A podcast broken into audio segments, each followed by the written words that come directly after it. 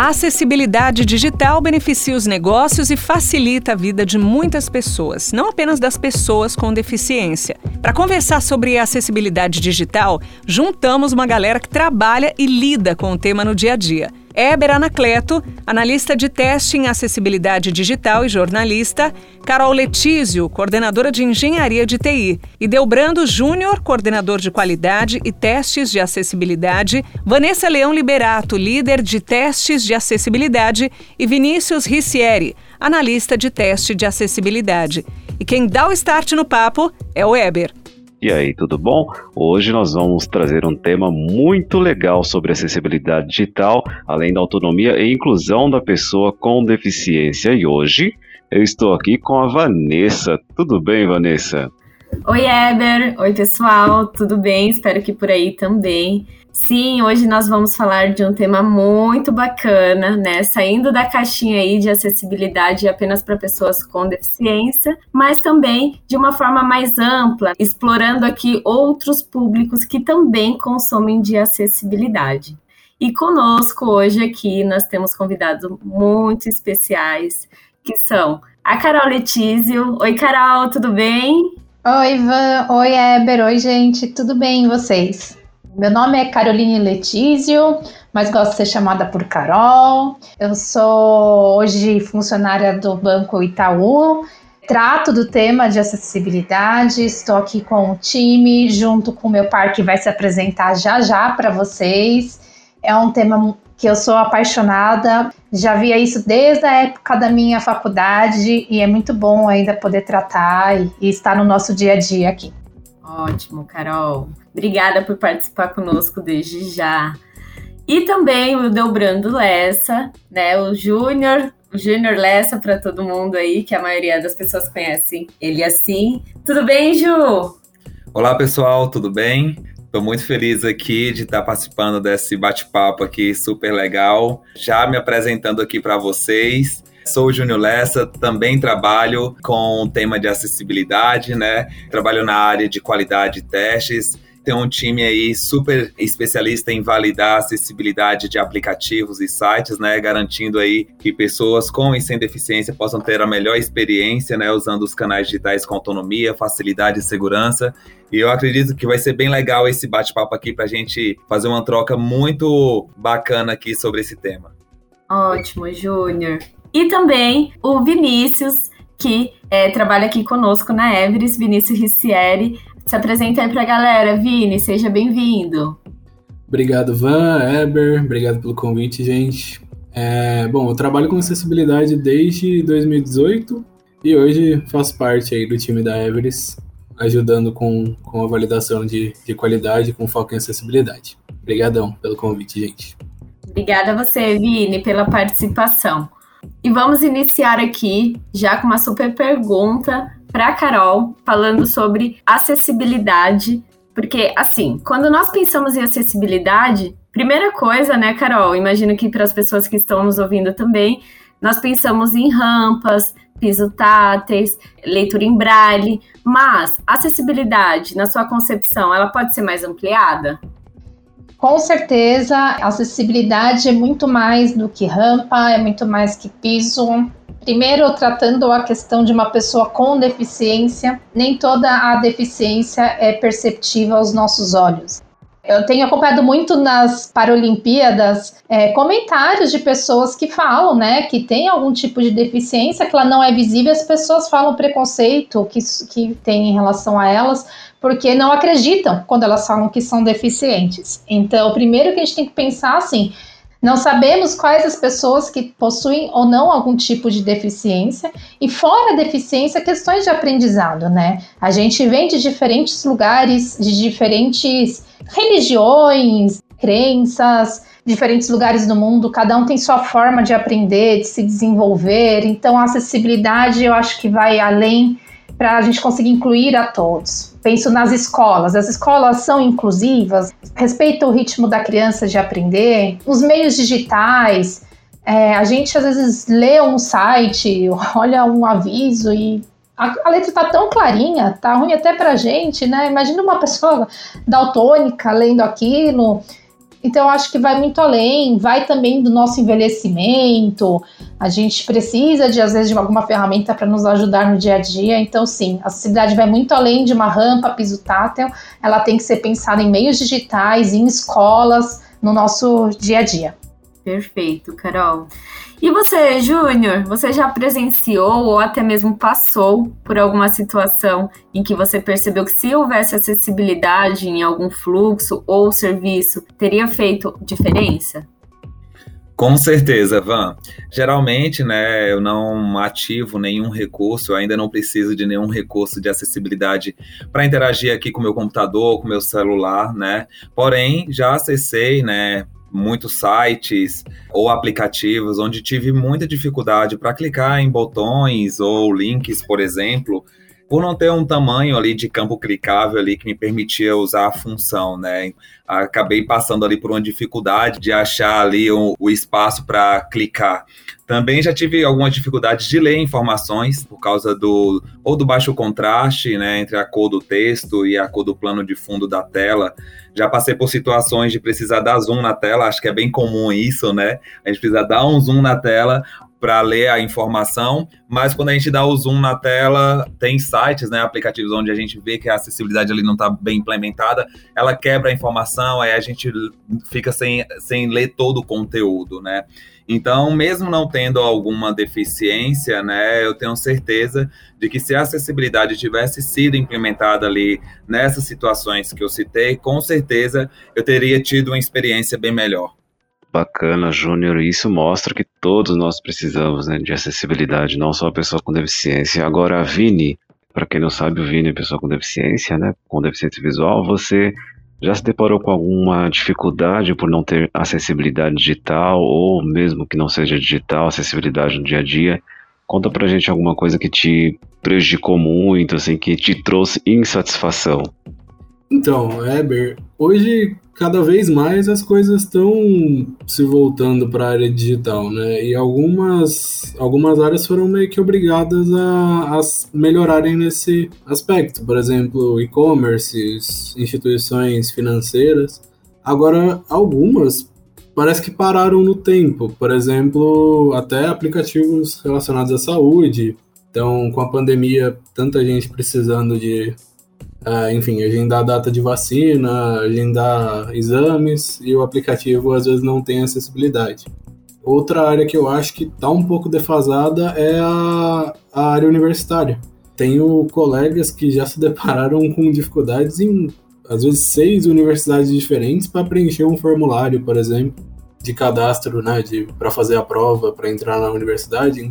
A gente que precisa realmente disso sofre, mas... às vezes pessoas que não precisam, como o Júnior comentou aí, às vezes acabam tendo o seu trabalho dificultado porque a aplicação ou o site não foi pensado com recurso de acessibilidade. Exato. Carol, a gente percebe que a demanda por acessibilidade tem aumentado, né? Inclusive as redes sociais têm ajudado muito nisso, as pessoas reclamam lá, né? Olha... tal aplicativo não é acessível com leitor de telas, tal mercado colocou uma propaganda que não deu para entender muito, está muito claro, outdoor, enfim, as pessoas vão reclamando, né? E você acredita que com essa demanda, com esse engajamento que as redes sociais podem dar voz às pessoas, a acessibilidade pode ser ampliada, vai ter mais alta de procura? O que você acha que vai trazer para as pessoas que precisam realmente da acessibilidade, esse engajamento nas redes sociais, que dá voz às pessoas? Eber, eu acho maravilhoso a voz que a rede social dá para as pessoas, né? Com e sem deficiência. Engraçado que hoje colocou um negócio lá, você pôs o arroba, por exemplo, no Instagram, né? Falando de alguma empresa, você já tem uma resposta, né? Na rede social ela tem esse lado bom que você consegue dar voz às pessoas que antes a gente não tinha, né? E para as pessoas com deficiência eu vejo como um canal para elas conseguirem passar informação, desmistificar coisas. Eu mesma sigo algumas influencers que possuem deficiência e, gente, eu aprendo muito com elas no dia a dia. Eu comentei um pouco da Paralimpíada. Elas falaram bastante ali no Instagram, Não sei se vocês conhecem a Pequena Lo, assim, muito bacana. Ela mostra o dia a dia, ela mesma tira dúvidas de seguidores que mandam para elas. Acho que é um lugar que as pessoas têm que usar mesmo, têm que mostrar para o mundo quem elas são e ter voz. Voz para reclamar, sim, se aquilo não está acessível, se elas estão com dificuldades. Eu acho que isso vai ajudar a todos. E é uma porta de entrada para todo mundo, assim. E acho legal também falar das redes sociais terem ampliado também, serem mais acessíveis, né? Criarem, por exemplo, os campos para a gente ter descrição de imagem, as legendas que têm aparecido. É bom também a gente ter inclusão dentro da rede social, né? Para essas pessoas, todas as pessoas, conseguirem realmente colocar o que querem, se expressar, se mostrar, mostrar quem são, suas dores, conquistas, enfim. Acho que é uma porta para todo mundo aí e que é algo que vem para adicionar e melhorar para todo mundo. Ótimo, Carol. Inclusive, ótimo exemplo da Pequena Lo, maravilhosa. Muito bom. Ah, eu adoro, eu sou uma que, nossa, acho ela sensacional. Muito bom, e umas sacadas que, de uma forma engraçada, né, acaba tocando em algum aspecto relacionado à acessibilidade para as pessoas, então, sensacional.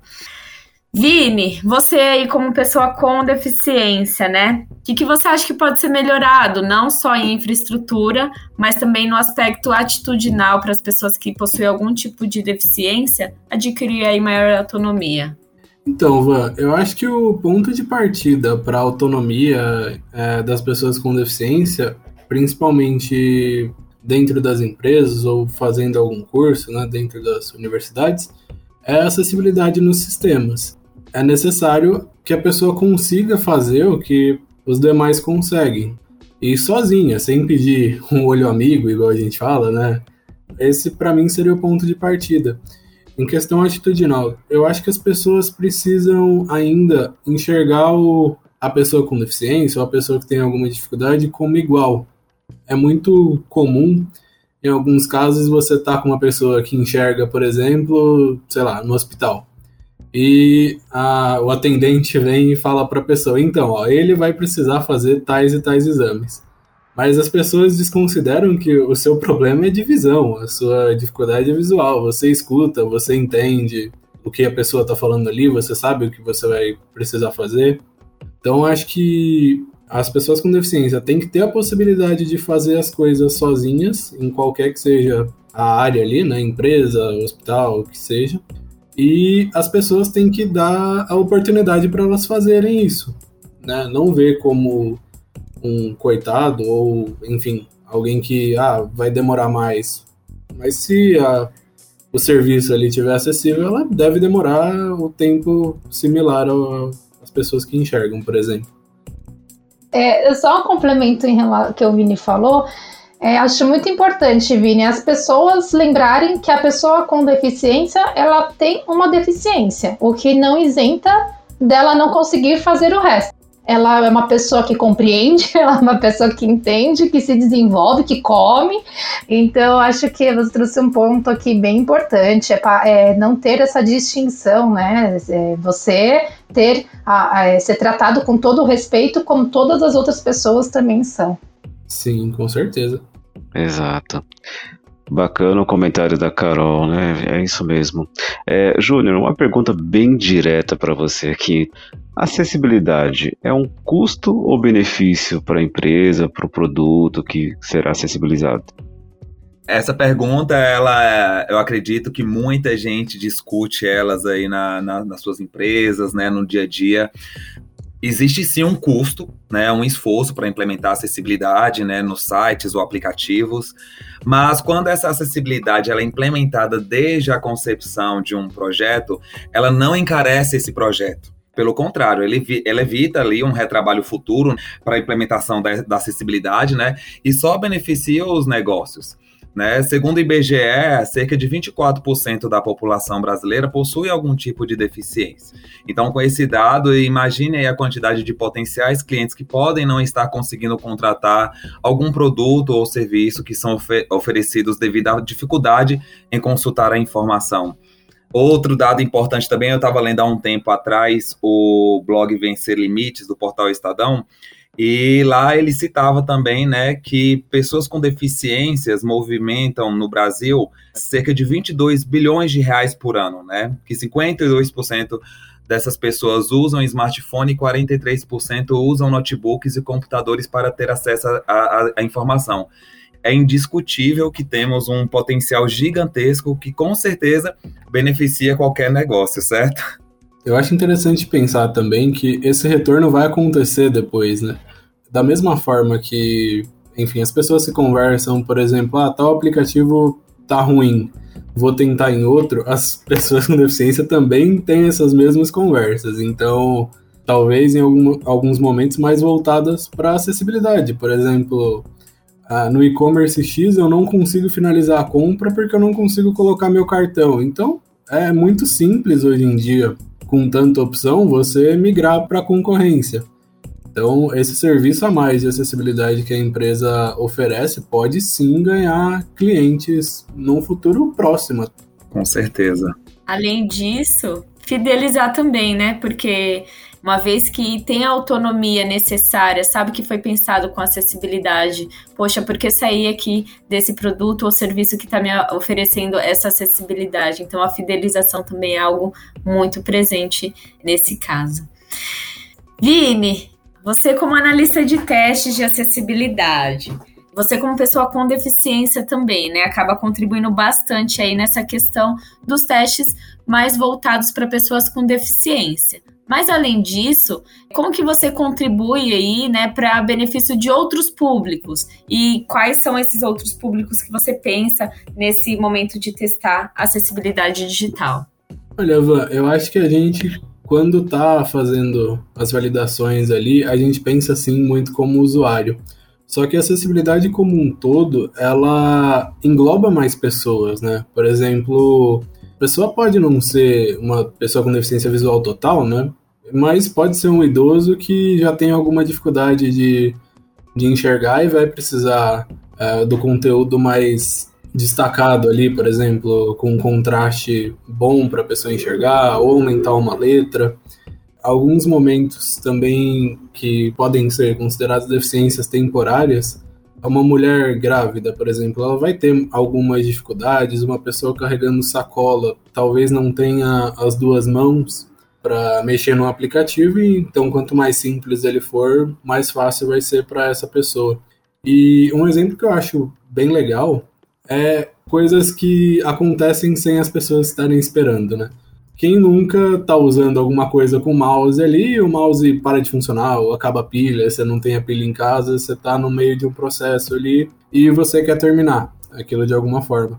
O teclado poderia ser essa forma de você finalizar. Se a acessibilidade não for pensada, né, se não tiver como você finalizar esse processo com o teclado, além das pessoas com deficiência, que a gente tem que lembrar que os deficientes visuais, por exemplo, não utilizam mouse, pessoas com dificuldade motora também vão ter mais dificuldade para usar. Então, essa pessoa que teve o mouse quebrado, ela vai procurar outro meio, ela vai tentar o teclado, e se a acessibilidade não é pensada, ela pode desistir, sei lá, se for uma compra, por exemplo, ela pode desistir dessa compra porque ela não conseguiu finalizar sem o mouse dela ali. É o risco que a gente estava falando na pergunta para o Júnior. Ela pode desistir naquele momento e tentar num concorrente ou, enfim, depois achar que aquilo não é mais tão confortável, como você falou mesmo, né?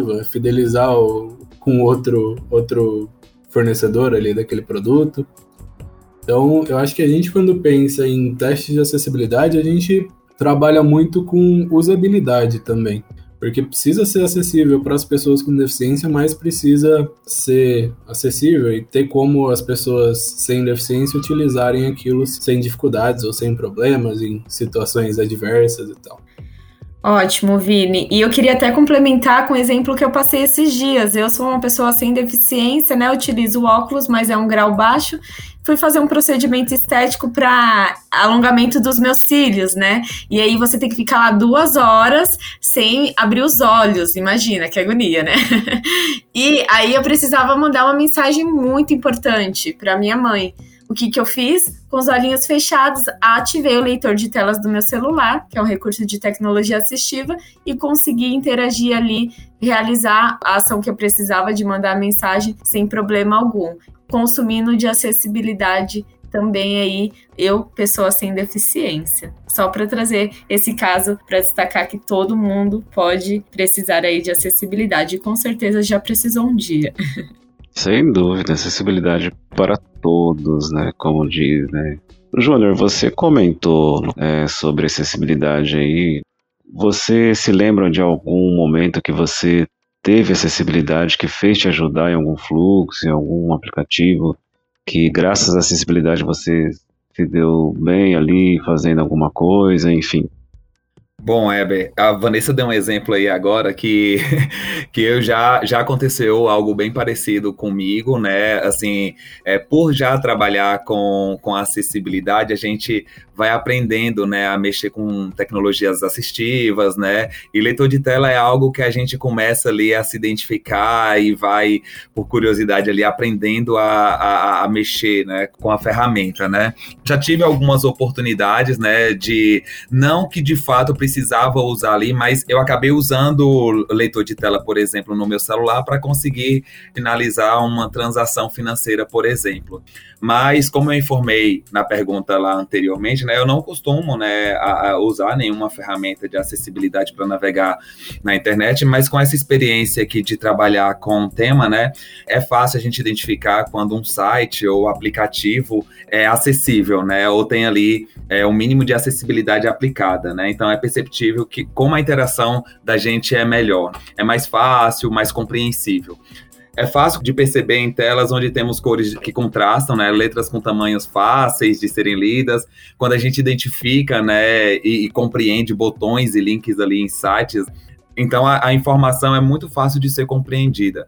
Às vezes a gente nem precisa estar ativando ali um recurso de acessibilidade para estar usando uma função, comprando um serviço, mas só da gente perceber que já tem um mínimo de acessibilidade aplicada ali, a gente tem uma interação melhor, né? Tem uma experiência melhor.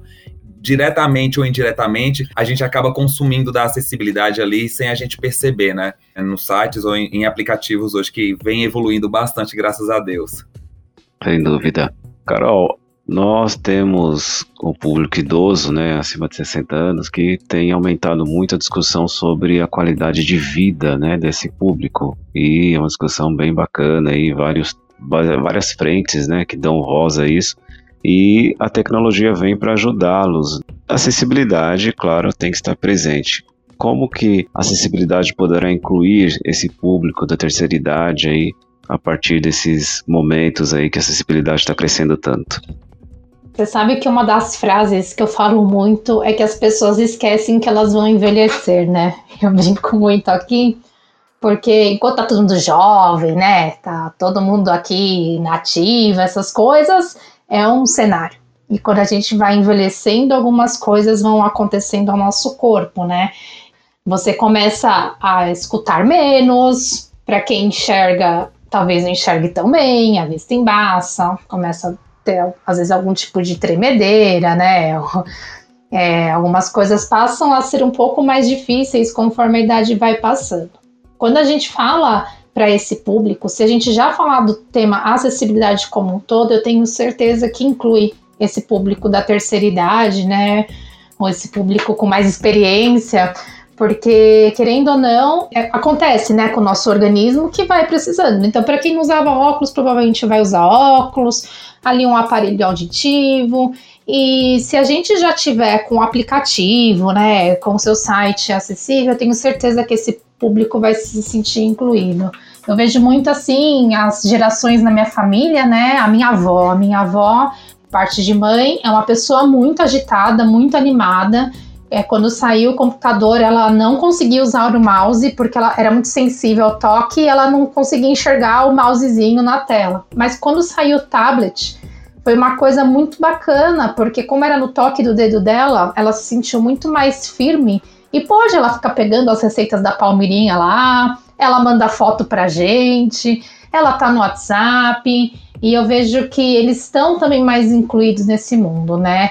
E eu vejo assim a transição, por exemplo, dos meus pais, que não tiveram tanta tecnologia desde a infância, a tecnologia entrou na vida deles, e a questão deles é já, né, meu pai está acima dos 60 anos, ele precisa ampliar a letra para enxergar melhor, né? E o quanto ter esse recurso fácil na mão dele ou algum aplicativo já com acessibilidade, a facilidade dele mesmo no manuseio, sabe?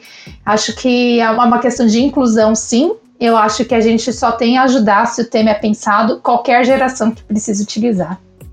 Papo bacana, né, Van? Que legal, que abertura aí sobre acessibilidade, né? Sensacional, nossa, eu passaria o dia inteiro aqui ouvindo esses casos e adorei a história da sua avó, Carol, já quero ser amiga dela. Ova, aqui ó, um parênteses, minha avó é sim essa pessoa, ela já fui pra balada com ela, tá? Já fui pra bar, é uma pessoa totalmente ativa aí. E é uma pessoa que quer estar incluída no dia a dia das pessoas, sabe? Ela quer saber o que está acontecendo, está nas redes. E precisa dar acessibilidade no dia a dia a uma consumidora aí, né? Pelos exemplos que você comentou.